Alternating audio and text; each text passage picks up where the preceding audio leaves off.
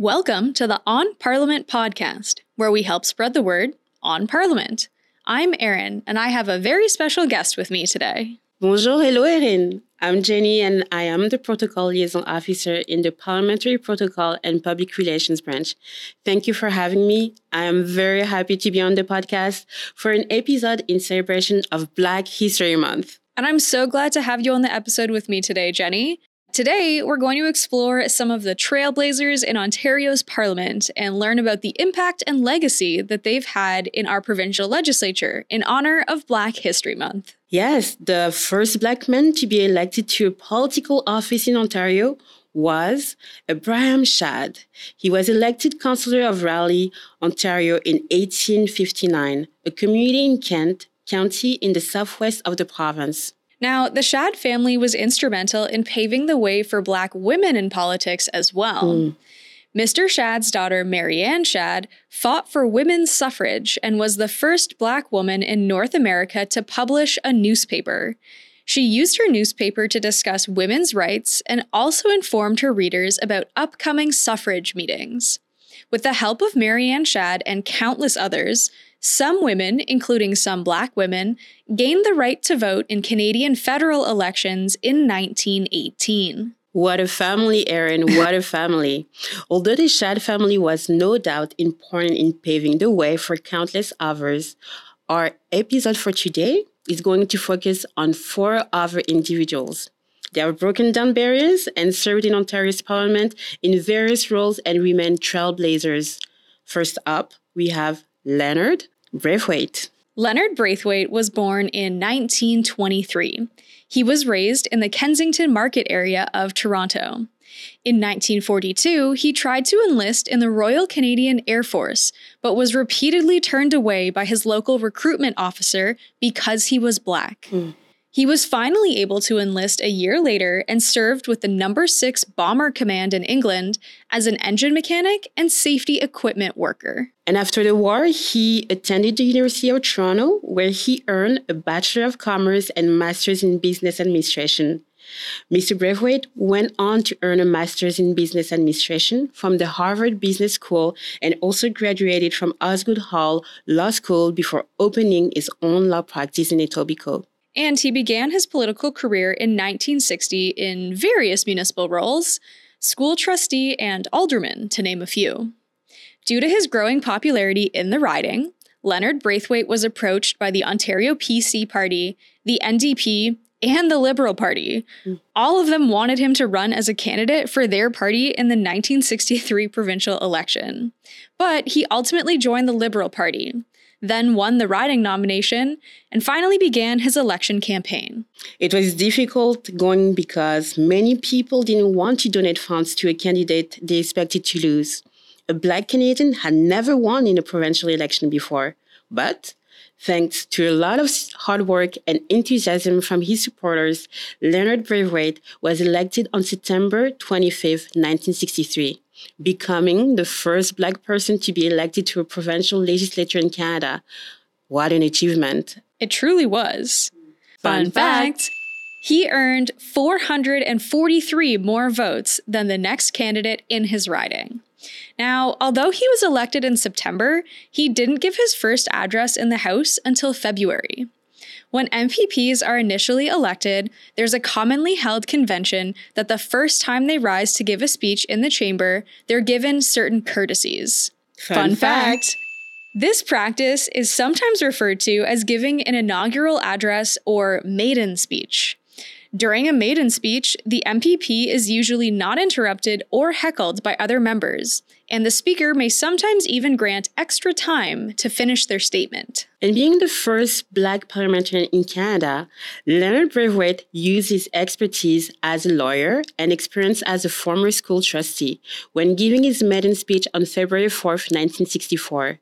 He spoke out against the Separate Schools Act, a law that had permitted racial segregation in Ontario schools for over 114 years. Because of his comments, the act was amended and racial segregation in the province schools was finally repealed. What a beautiful act. It was truly an achievement. Mm. Now, Leonard Braithwaite was reelected in 1967 and 1971, serving as critic of labor and welfare. As a politician, he fought for gender equality and the rights of minorities. In 1971, female students gained the opportunity to work as legislative pages at Queen's Park, in part due to Mr. Braithwaite's vocal stance on the matter. In 1975, he lost his seat in the Ontario legislature but returned to municipal politics. He also returned to his law practice, where he continued to work until his death in 2012 at the age of 88. Leonard Braithwaite was and continues to be an inspiration to many. Absolutely. He said that the part he played in abolishing the Separate Schools Act and ending segregated black schools in Ontario was, and I quote, perhaps his greatest accomplishment. End quote. Leonard Braithwaite was the first black man to be elected to Ontario's provincial legislature in 1963. But it would take until 1990 until the province saw its first black woman parliamentarian elected. Enter Zanana Akande. She was born in 1937 in the Kensington Market area of Toronto as well. Her parents came from St. Lucia and Barbados, where they had worked as teachers. They weren't able to continue their careers in Canada because at the time, Black people were not allowed to hold teaching positions. Her parents were the inspiration behind her desire to go into teaching herself. She received a Bachelor of Arts and Masters of Education from the University of Toronto and also went on to complete Teachers College at the University of Toronto. She was a teacher and school principal for many years while also volunteering extensively for the United Way, Meals on Wheels, and the Federation of Women Teachers. As if she wasn't busy enough, though, she finally decided it was time to get more involved. She said, and I quote, I was getting frustrated with the fact that things weren't changing fast enough. Instead of criticizing, I decided it was time to get more involved. It was time to put up or shut up. End quote. So, in 1990, she decided to run in the provincial election. No one was more surprised than her when she found out that she had won her seat. Fun, fact, fact. she won in her riding with a margin of just over 1,000 votes. With her election, Zanana Akande became the province's first black female legislator, and she also became the country's first black female cabinet minister. While serving in Ontario's legislature, she held the position of Minister of Community and Social Services, and later the parliamentary assistant to the Premier. As a woman, I am blown away, Erin. well, during her term in office, she oversaw many updates to the welfare and shelter system in the province and was also instrumental in the creation of the Ontario Anti Racism Secretariat and the province's first mandatory employment equity legislation, which would go on to institutionalize rights for women in the workplace. Thank you. no doubt. But perhaps her proudest achievement was the design and implementation of the Jobs Ontario Youth Program, an initiative that provided young people from disadvantaged backgrounds the opportunity to find meaningful summer employment. And she has continued to advocate for those most vulnerable while being an active member of the community. She served as president of the Urban Alliance on Race Relations and Canadian Alliance of Black Educators and was the recipient of the African Canadian Achievement Award for Education. As of 2009, Ms. Akande is retired, but she continues to serve as a volunteer on various boards and community organizations. Fun, Fun fact she has also been awarded a key to the city of Toronto. I would like to have one too. Maybe one day. Maybe one day. well, on that high note, our next trailblazer was also known to be a strong supporter of his local community and continues to have strong ties to the city of Toronto, specifically to Scarborough. His name is Alvin Curling. Alvin Curling was born in 1939 in Kingston, Jamaica. He attended the University of Technology in Kingston before immigrating to Canada in 1966. In Canada, he also attended Seneca College and York University and decided to pursue a career in education as the Director of Student Services at Seneca College. His other passion was advocating for adult literacy, which saw him serve as president of the World Literacy of Canada organization from 1981 to 1984. Beautiful. And with his interest in politics growing, he decided to run in the 1985 provincial election in the riding of Scarborough North, the largest riding at the time population wise. Well, he won his riding with 30,504 votes, the highest number of votes ever recorded for a single provincial candidate at the time. Fun, Fun fact, fact there was a difference of almost 8,000 votes between Mr. Curling and the next candidate. He was appointed Minister of Housing in June of 1985, making him the first Black Canadian to hold a cabinet level position in Ontario.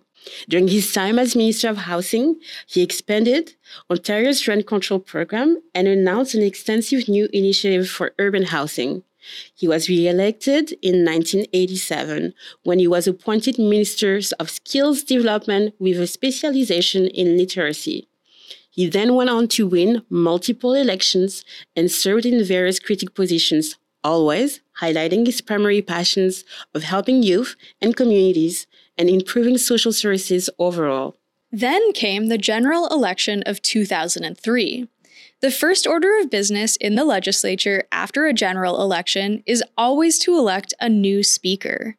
Alvin Curling was nominated by his peers in the Assembly and was ultimately elected Speaker of the Legislative Assembly of Ontario in 2003 making him the first Black Speaker in Ontario's Parliament. Throughout his parliamentary career, he dedicated his time in office to advocating for minority voices by championing inclusiveness, the important role of public service, and human rights. In 2005, Alvin Curling accepted a diplomatic posting to serve as Canada's ambassador to the Dominican Republic.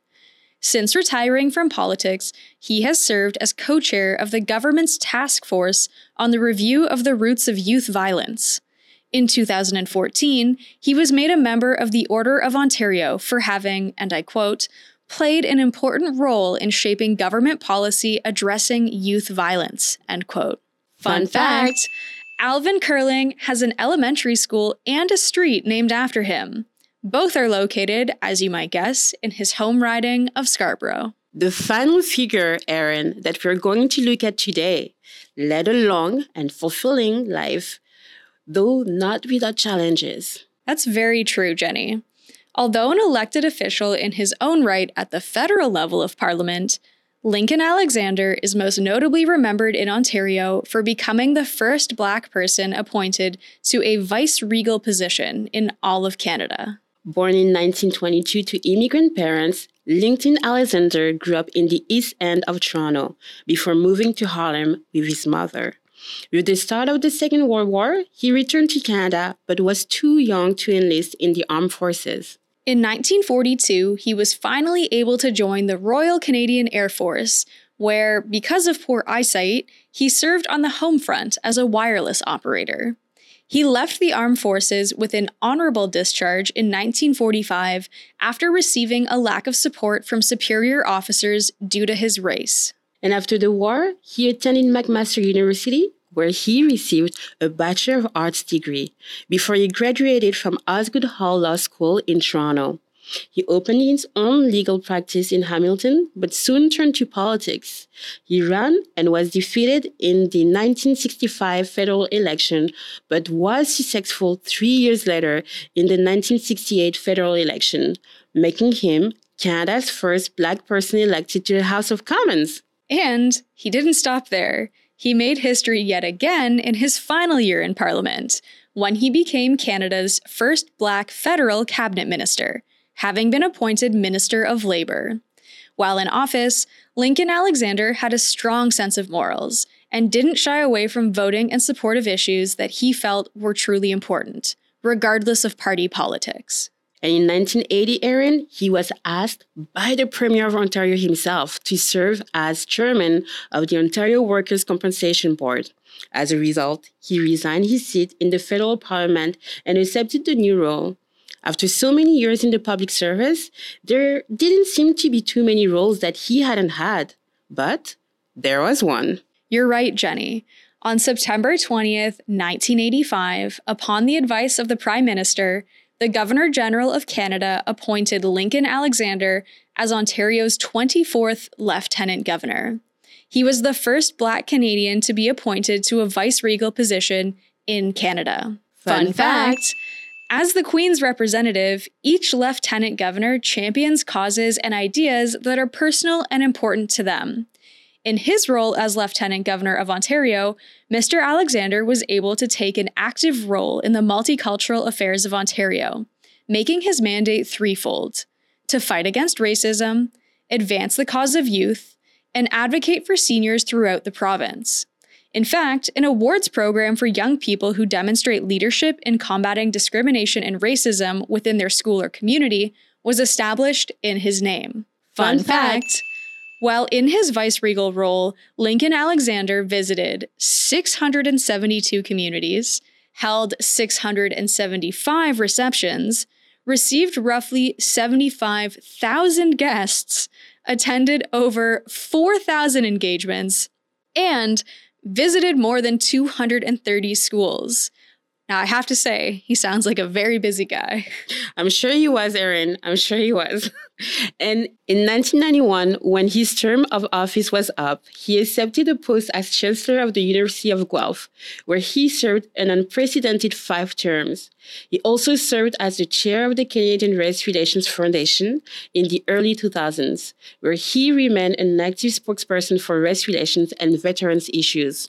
He has been awarded numerous titles and designations, most notably being appointed a Companion of the Order of Canada in 1992. Lincoln Alexander passed away in 2012 at the age of 90. However, his legacy is vast.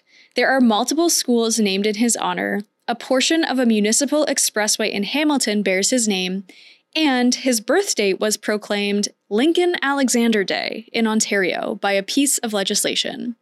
When asked if he had any advice on how to lead such a diverse and fulfilling life, he said, and I quote, All I try to do is to do a job and to do it well. End quote. An advice that I will surely follow. Absolument. and we only had time in this episode, Erin, to talk about a small sample of the many important and inspiring individuals who have walked the halls of the Legislative Assembly of Ontario. While the four individuals we discussed today have no doubt helped pave the way for many others, they are surely not the last. Leonard Braithwaite, Zanana Akande, Alvin Curling, and Lincoln Alexander were each instrumental in helping to shape Ontario's parliament as we know it. All trailblazers in their own right, they remain an inspiration and role models to many, certainly to me. Their impact will no doubt continue to resonate for generations to come. No doubt. And as with all of our podcast episodes, we can't end today without doing a fun facts count. So today's grand total is eight. and Jenny, I want to thank you for joining me today for this very special episode in celebration of Black History Month. Thank you, Erin. Merci. It was such a pleasure. Thank you for having me. Well, the pleasure is all mine, but tune in next time to learn more fun facts about Ontario's legislature.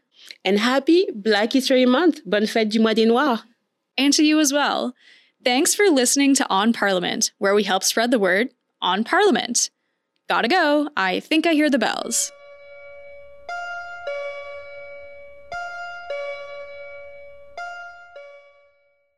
The On Parliament podcast is produced by Parliamentary Protocol and Public Relations for the Legislative Assembly of Ontario.